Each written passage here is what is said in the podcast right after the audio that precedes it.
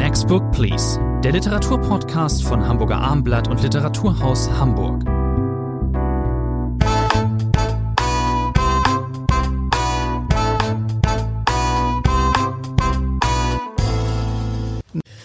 Bei mir im Podcaststudio ist Rainer Moritz, mein Name ist Thomas André. Wir sprechen heute über drei Titel. Über Peter Stamms neuen Roman Das Archiv der Gefühle, erschienen bei S. Fischer, über Sascha Mariana Salzmanns Im Menschen muss alles herrlich sein, erschienen im Surkamp Verlag und zu guter Letzt über Thomas Espedals Roman Lieben bei Mattes und Seitz, Mattes und Seitz erschienen, übersetzt von Hinrich Schmidt-Henkel. Wir fangen an mit Peter Stamm. Ähm, ja, Moritz, ich habe vor kürzlich mal einen Artikel von Ihnen gelesen, da ging es ums, äh, ums Rauchen und da führten sie das Autorenfoto dieses äh, Schweizer Autors an und äh, das war mir vorher auch schon aufgefallen. Fällt, glaube ich, jedem auf, wenn man die Verlagsprogramme durchschaut.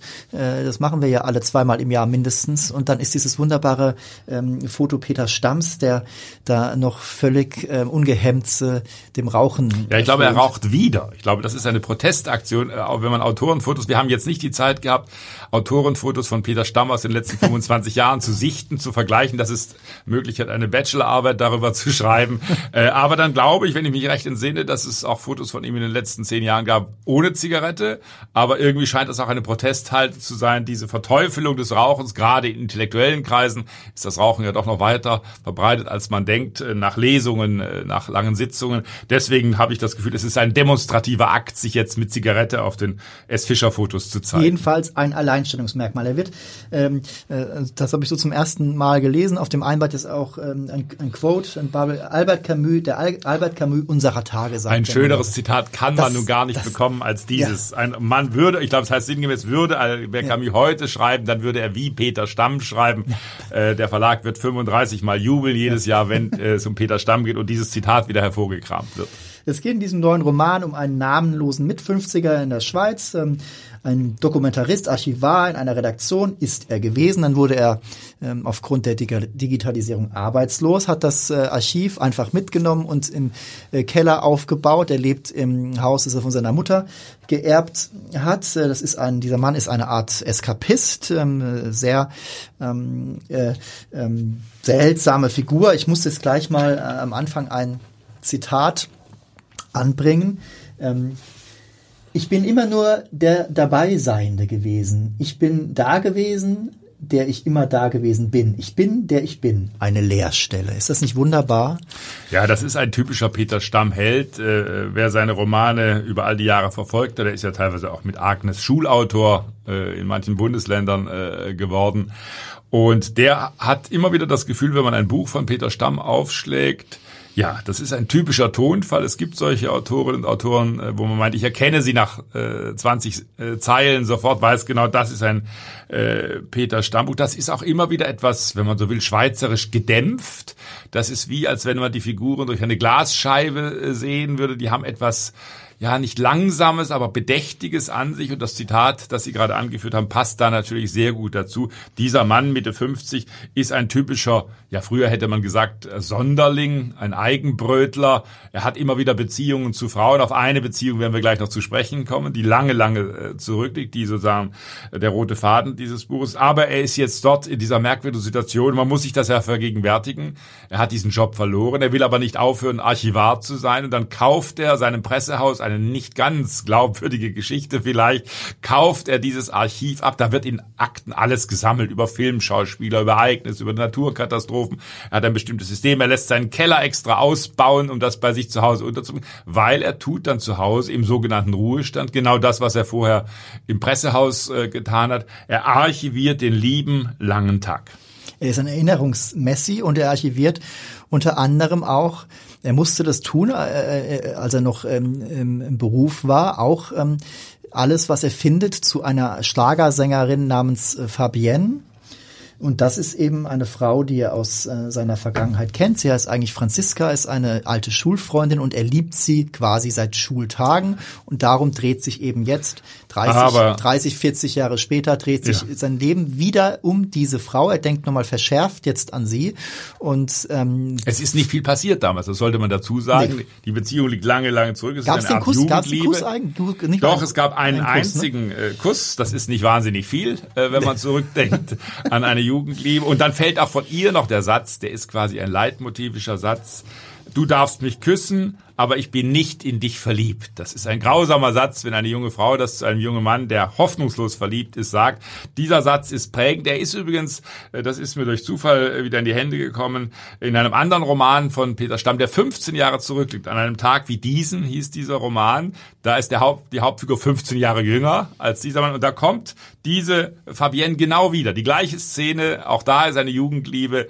Äh, dann wird anders das Thema arrangiert. Aber diese Geschichte, dieser eine Kuss und mehr war nicht.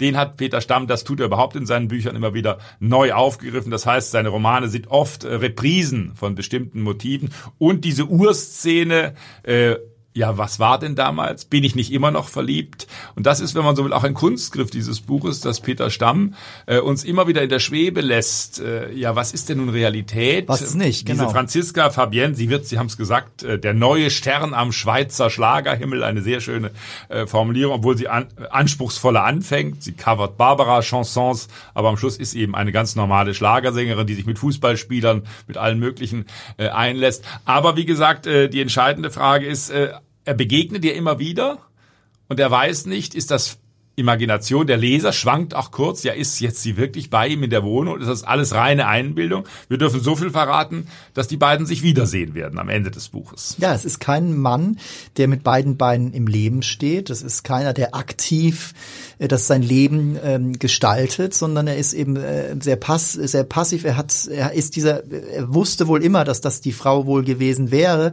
Hat das dann eben, hat einfach nur Sachen zu ihr gesammelt, hat aber auch nie versucht, jetzt nochmal Kontakt aufzunehmen, obwohl er kein er führte wahrscheinlich kein sehr erfülltes Leben. Er hatte Beziehungen, einmal eine Achtjährige mit einer Kollegin, dann auch noch sozusagen sehr nah rankommend an die Erzählgegenwart hatte er dann auch mit einer Freundin von damals, Anita, die wiederum mit äh, Franziska befreundet ist, hatte dann auch noch mal eine eine Affäre, aber es ist vollkommen klar, seine Sehnsucht zielt da zielt eben auf ähm, auf Franziska. Es gibt ähm, später den den schönen Satz sinngemäß, ähm, dass er diese, dass er hätte er ähm, eine Beziehung mit Franziska gehabt, dann hätte sein Leben eben nicht diesen, diese Erfüllung gehabt äh, aus der puren Sehnsucht heraus. Ähm, es gibt einen Satz, vielleicht kann man den zitieren, der ist nicht aus diesem Roman, sondern ist aus dem Roman äh, an einem Tag wie diesem, wo eben diese Fabienne äh, auch schon mal auftaucht.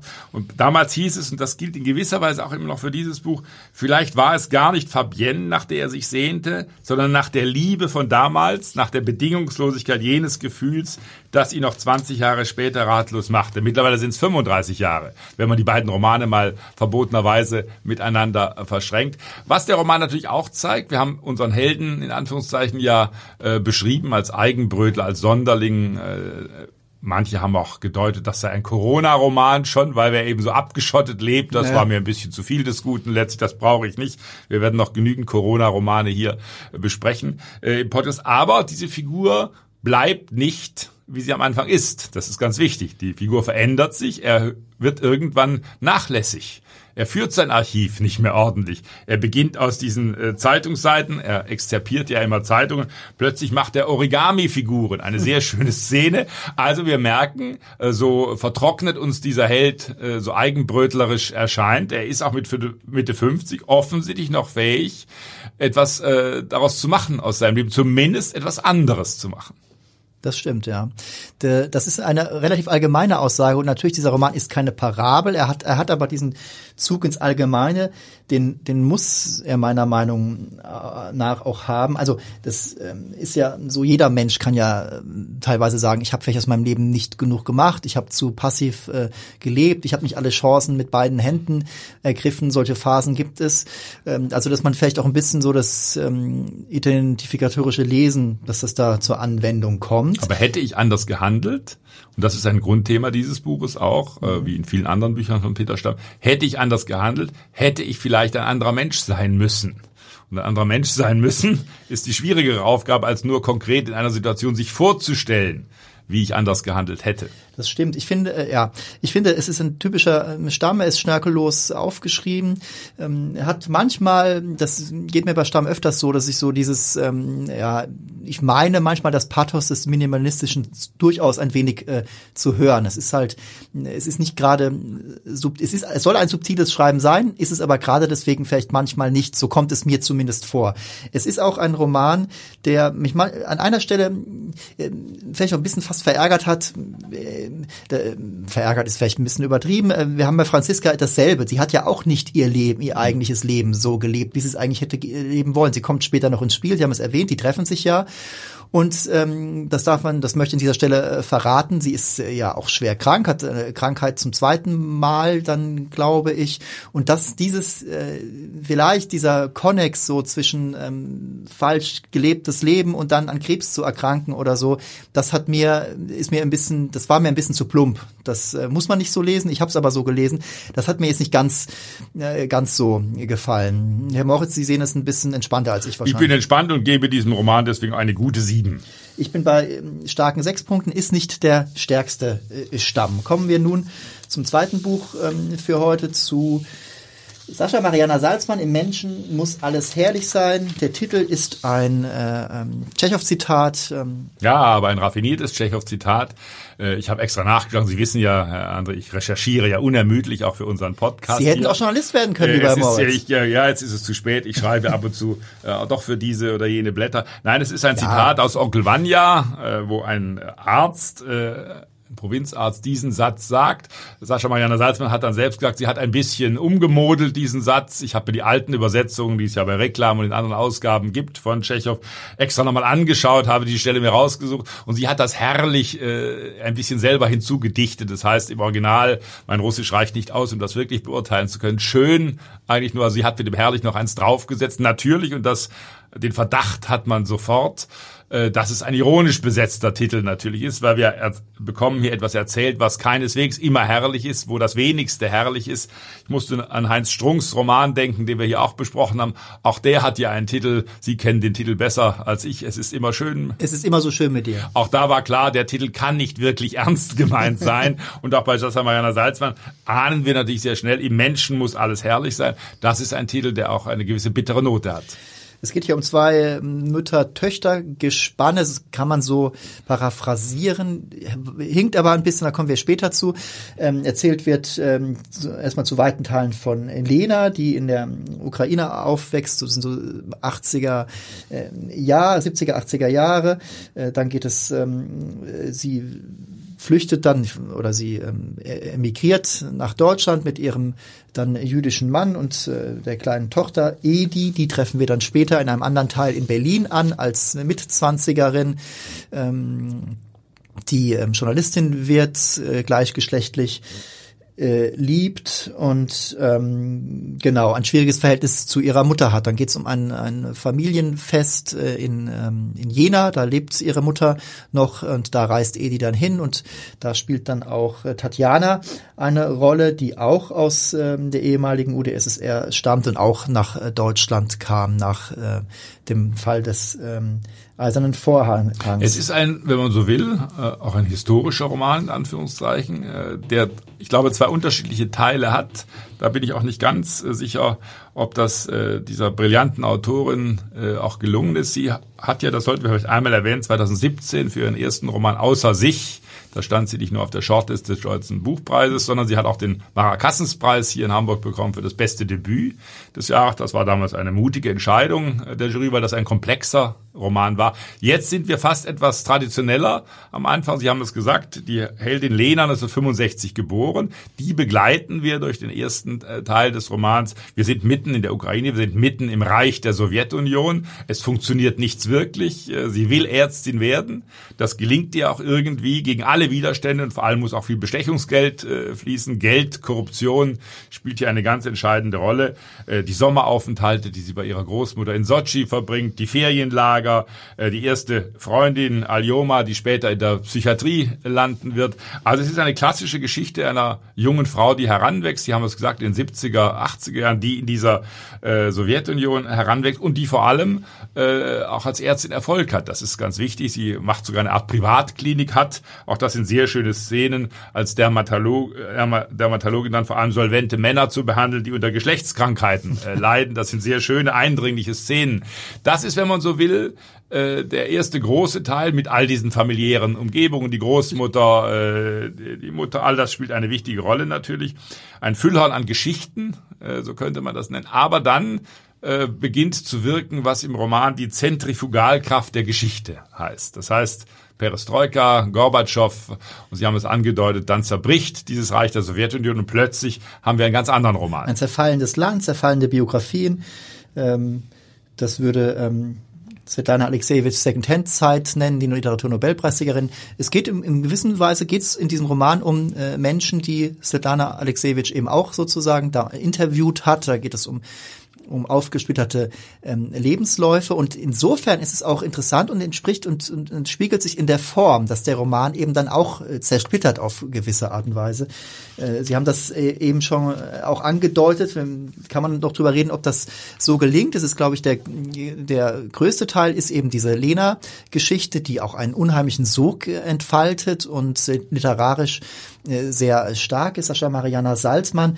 Ähm, an dieser Stelle noch kurz, Herr Moritz, äh, ja, wir, wir haben vorhin Sie gesagt, die, die sie, ähm, sie ähm, begreift sich als non-binär, ist immer manchmal ein bisschen schwer, dann man kommt dann doch ins Sie sozusagen. Das, das, das ähm, wird man uns Die Möglichkeiten deutscher Possessivpronomen und Personalpronomen reichen nicht wirklich aus im Moment, um das immer korrekt wiederzugeben. Das stimmt und ist nicht äh, böse äh, gemeint. Ähm, wir sind dann später im, äh, ähm, dann eben bei, äh, bei, der Tochter, bei der Tochter Lena, die lebt, wie ich vorhin schon andeutete, in Berlin, ist eine junge Frau, liebt ähm, Frauen, hat eine schwierige Beziehung zu ihrer Mutter und trifft dann auf äh, die beste Freundin der Mutter, auf äh, Tatjana.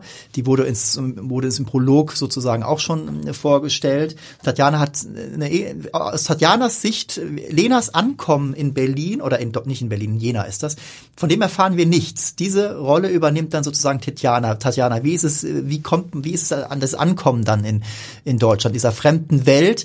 Ähm, Gibt es äh, einen schönen Satz von ihr, sie ist dann zum ersten Mal in Berlin, da ist sie auch auf kuriose und sehr unschöne Weise hingeraten. Äh, sie ist hochschwanger, hat äh, einen deutschen Businessmann äh, kennengelernt, der äh, aber leider äh, verheiratet ist, das weiß sie da noch nicht und der nimmt sie mit nach Berlin in einer Hauruck Nacht- und Nebelaktion, dann kommt sie in Berlin an und äh, wird überhaupt nicht, es gibt nicht dieses glitzernde, den glitzernden Westen, den gibt's da gar nicht. Das konnte ich sehr gut verstehen. Sie geht mhm. über den Kuhdamm und sie guckt nur in Zitat, Gesichter, die wie betäubt werden. Die Leute gehen alle weit auseinander, es gibt überhaupt keine Körperlichkeit, äh, keine Nähe und so nur diese typische Berlin Roughness oder diese Kühle, wie auch immer. Das, das konnte, konnte ich ein bisschen mich, mich ein, äh, äh, einfühlen. Der Roman macht einen großen Sprung dann. Das ist, darum habe ich lange gestutzt. Wir sind, wir haben es glaube ich gesagt, äh, der Kulminationspunkt ist dann diese Familienfeier. Lena wird 50 in Jena im Jahr 2015. Die Jahre davor bleiben leer in gewisser Weise. Erfahren wir sehr wenig. Wir hören etwas von Editha, ihrer Tochter, welchen Weg sie genommen hat als Journalistin. Ich glaube, der Roman hat zwei verschiedene große Themen neben diesem äh, Ankommen in Berlin, wie das empfunden wird. Es ist ein, Sie haben es vorhin selber äh, gesagt, Herr André, ein Roman, der natürlich auch versucht, Sympathie zu wecken für die unterschiedlichsten Lebensläufe von Menschen, die in der Sowjetunion aufgewachsen sind. Das heißt einmal sinngemäß, äh, es hat nicht nur einen Weg und eine Möglichkeit gegeben, es gab sehr, sehr verschiedene Realitäten für die Menschen.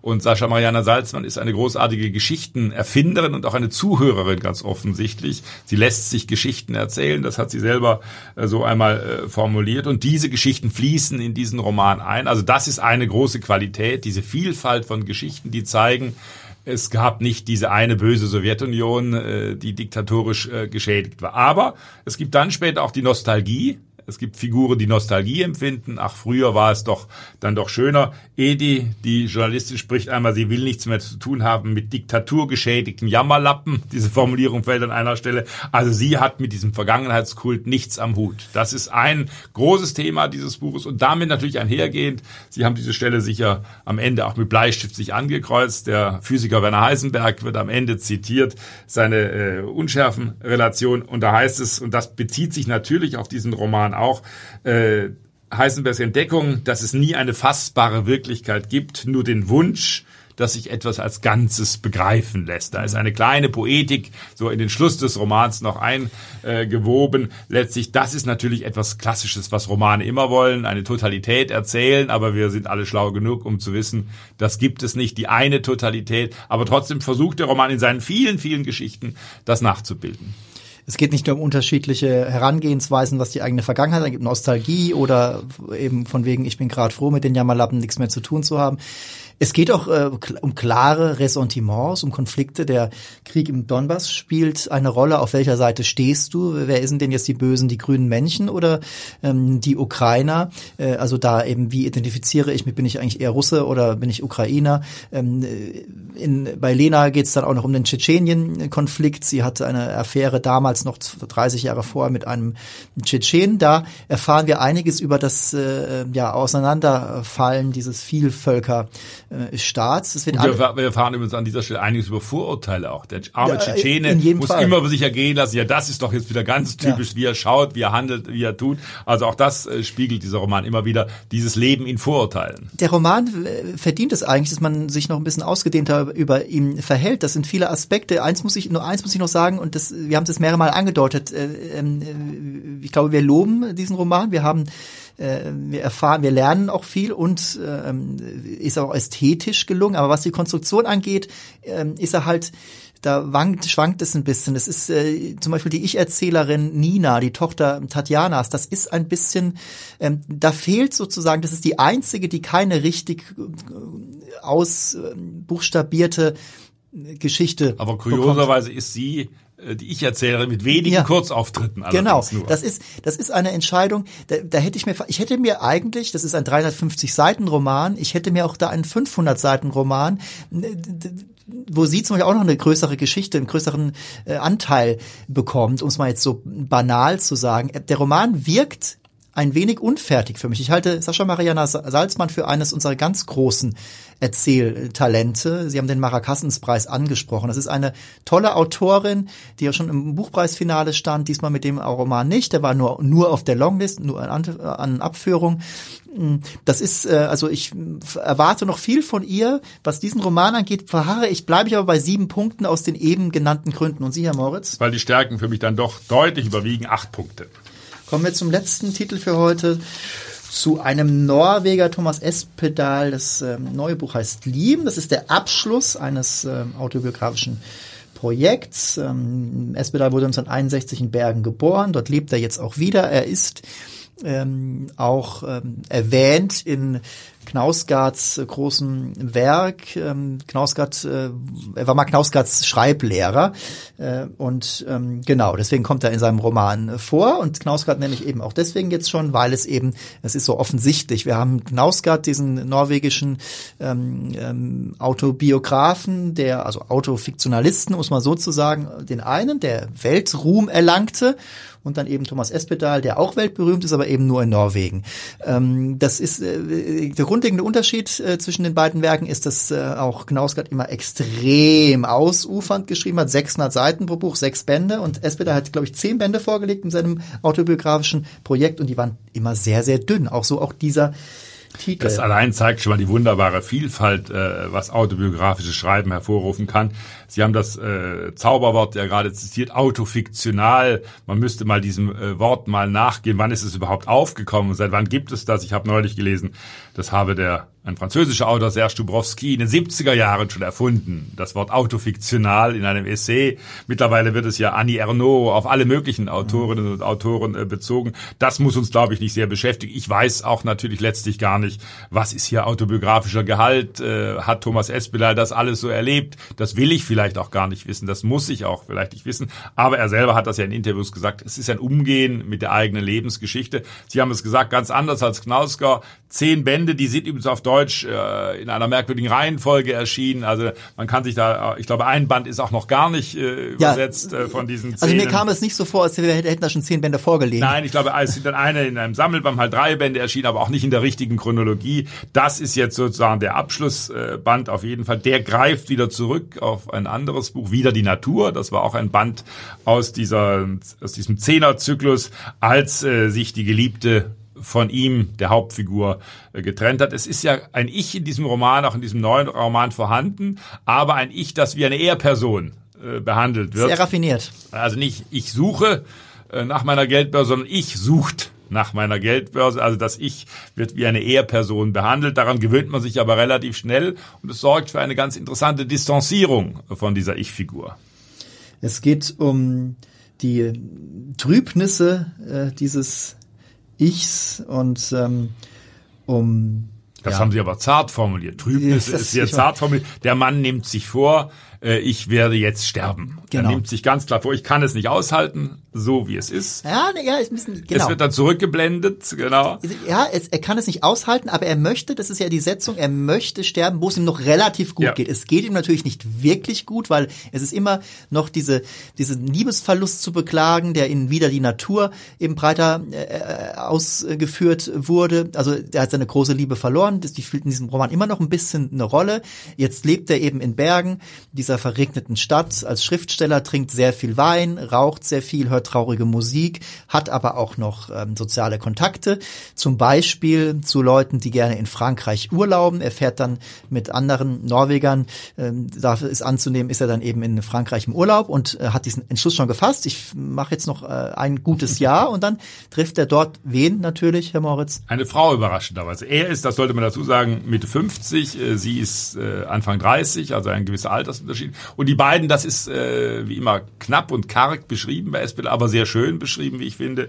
Die unternehmen dann eine Fußwanderung äh, nach Paris. Sie sagen, wir fahren da jetzt nicht mit dem Zug oder mit dem Auto. Ich glaube, eine Woche sind sie, wenn ich mich recht erinnere, zu Fuß unterwegs und äh, man muss auch zusammen im Hotel äh, nächtigen. Man teilt äh, eine Matratze, aber es bleibt ein Spannungsfeld. Erst ganz am Schluss, als man Paris als man eine Ausstellung besucht, dann man wartet als Leser förmlich darauf, äh, kommt es zu den ersten Küssen zu dieser Frau Aka und unserem Ich in diesem Buch. Und dann entspinnt sich eine Liebesbeziehung mit, das müssen wir verraten, weil das wichtig ist, mit einer Schwangerschaft. Und jetzt ist die Frage, äh, wie geht er auch ihr gegenüber mit dem Entschluss um sich töten?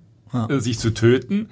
Äh, sagte er das? Wann sagte er das? Auch noch im Angesicht dessen, dass er Vater wird ein wahnsinnig intensives Leben, das sich nochmal vor ihm ausbreitet. Und dann kann man natürlich ins Wanken oder sollte man ins Wanken geraten. Und daher nimmt dieser Roman durchaus eben seinen Spannungseffekt. Wird er es denn jetzt am Ende noch tun oder nicht? Es geht ähm, in dieser schlanken, in diesem Werk von, von Espetal ja immer um die Grund, um grundsätzlich, ein bisschen auch wie bei Peter Stamm. Es hat alles so eine existenzialistische ähm, Anmutung. Er hat also jetzt eigentlich ein, ein gutes Leben und hat aber diesen, diesen Entschluss gefasst. Und, ähm, Nein, es sind Themen, auch, auch hier spielen religiöse Themen gelegentlich eine Rolle. Es sind Grundsatzfragen. Kann man zweimal lieben, heißt es an einer Stelle. Eine ganz entscheidende Frage, die vielleicht niemand so wirklich beantworten kann, weil sie doch sehr stark von der Definition des Wortes äh, lieben abhängt. Aber das ist für ihn ein Kernproblem. Es wird auch nochmal, und das ist natürlich auch eine Stärke von Espedal, dass durch diese Knappheit auch eine große Schroffheit äh, oft entsteht. Es wird von der ersten Ehefrau äh, berichtet, äh, die wird dann schwer krank. Er ist sehr froh, dass sie krank wird. Das heißt dann ganz lapidar, er hatte sich gefreut, als seine Frau starb. Das ist das Fazit äh, der ersten Ehe, die äh, das ich hier schildert. Also das macht dieses Buch aus, dass sie einer, das war auch für die anderen äh, vorangegangenen Bände schon zutreffend, dass Espeday natürlich ein harter Erforscher äh, seiner Person ist, dass hier nichts äh, zurückgegeben wird, nichts zurückgehalten wird. Vor allem, Sie haben das Rauchen, das Trinken äh, erwähnt, die Exzesse erwähnt. Aber jetzt mit dieser Schwangerschaft seiner neuen Freundin ist natürlich die Situation eine ganz andere. Wird auch explizit genannt. Er fragt sich halt wirklich, will ich darauf verzichten, diese Schönheit des Lebens zum Beispiel durch diese durch die Weinabende und es wird ja auch beschrieben, am Ende geht es, da dürfen wir verraten, ohne jetzt alles mhm. zu verraten. Es gibt dann diesen, diesen letzten Tag, mit dem beginnt quasi der Roman auch. Also es gibt da diesen Erzählbogen, ähm, diesen, äh, er mäht dann nochmal den Rasen. Er will, er, Ganz wichtiges Motiv, ja. das Rasenmähen. Kann man äh, sterben und seinen Rasen nicht ordentlich gemäht haben? Der Nachbar sagt ihm, du musst deinen Rasen mähen. Es fällt dann da merkt man, dass der Roman durchaus auch ironische Untertöne natürlich hat, dann heißt es plötzlich, äh, wenn er erst alle seine Pflichten erfüllen wollte, wäre ja niemals Zeit zu sterben. Also diese Erkenntnis, ich kann jetzt nicht immer den Rasen mähen, den Kühlschrank abtauen oder sonst was machen im Haus. Irgendwann muss ich nur meinen Entschluss zu sterben auch erfüllen. Er kommt auch gar nicht zum Sterben, weil dieser Tag ist herrlich. Ist ja auch nicht so. Ja. In Norwegen äh, scheint die Sonne auch ein bisschen weniger als in Spanien, aber es ist ein wunderbarer Tag. Er geht nochmal schwimmen, er geht nochmal in ein Restaurant und er sieht nochmal die, die ganze Schönheit des, ähm, ähm, des Lebens. Und äh, wir verraten nicht, was dann passiert. Ich finde, dass ähm, ich äh, wahrscheinlich hat jemand anderes das auch schon gesagt. Es ist so bei, bei Espetal, äh, der ja aus dieser regenreichen Stadt äh, Bergen kommt. Ich begreife das ein bisschen als äh, eine verregnete Prosa auch. Er ist der Meister der verregneten Prosa. Garantiert jemand, ist das nicht eine großartige Überschrift einer Rezension? Verregnete hat Prosa, garantiert, großartig. Hat garantiert schon jemand äh, mal verwendet. Äh, es wird da, um diesen Bogen auch noch hier zu rund zu bekommen, ähm, hat übrigens in einem Interview gesagt zu diesem Roman, ähm, äh, wurde eben auch zum Begriff der Autofiktion, über den Sie vorhin schon was sagten, ähm, gefragt. Und er sagte eben, ja, in diesem äh, meinem Roman sollte eigentlich jetzt äh, nicht nur vielleicht die Hauptfigur äh, dann das zeitliche segnen, sondern auch die Autofiktion allgemein an ein Ende kommen. Vielleicht hat er auch schon die Nase voll davon. Er ist es fertig mit seinem seinem ähm, Projekt äh, und ich äh, gebe auch für diesen ich gebe für diesen letzten Band eben satte acht Punkte. Ich bin bei guten sieben dabei. Das war's für heute, liebe Zuhörerinnen und Zuhörer, liebe Leserinnen und Leser. Rainer Moritz und ich bedanken uns wie immer für Ihre Aufmerksamkeit und äh, freuen uns hoffentlich mit Ihnen zusammen auf das nächste Mal.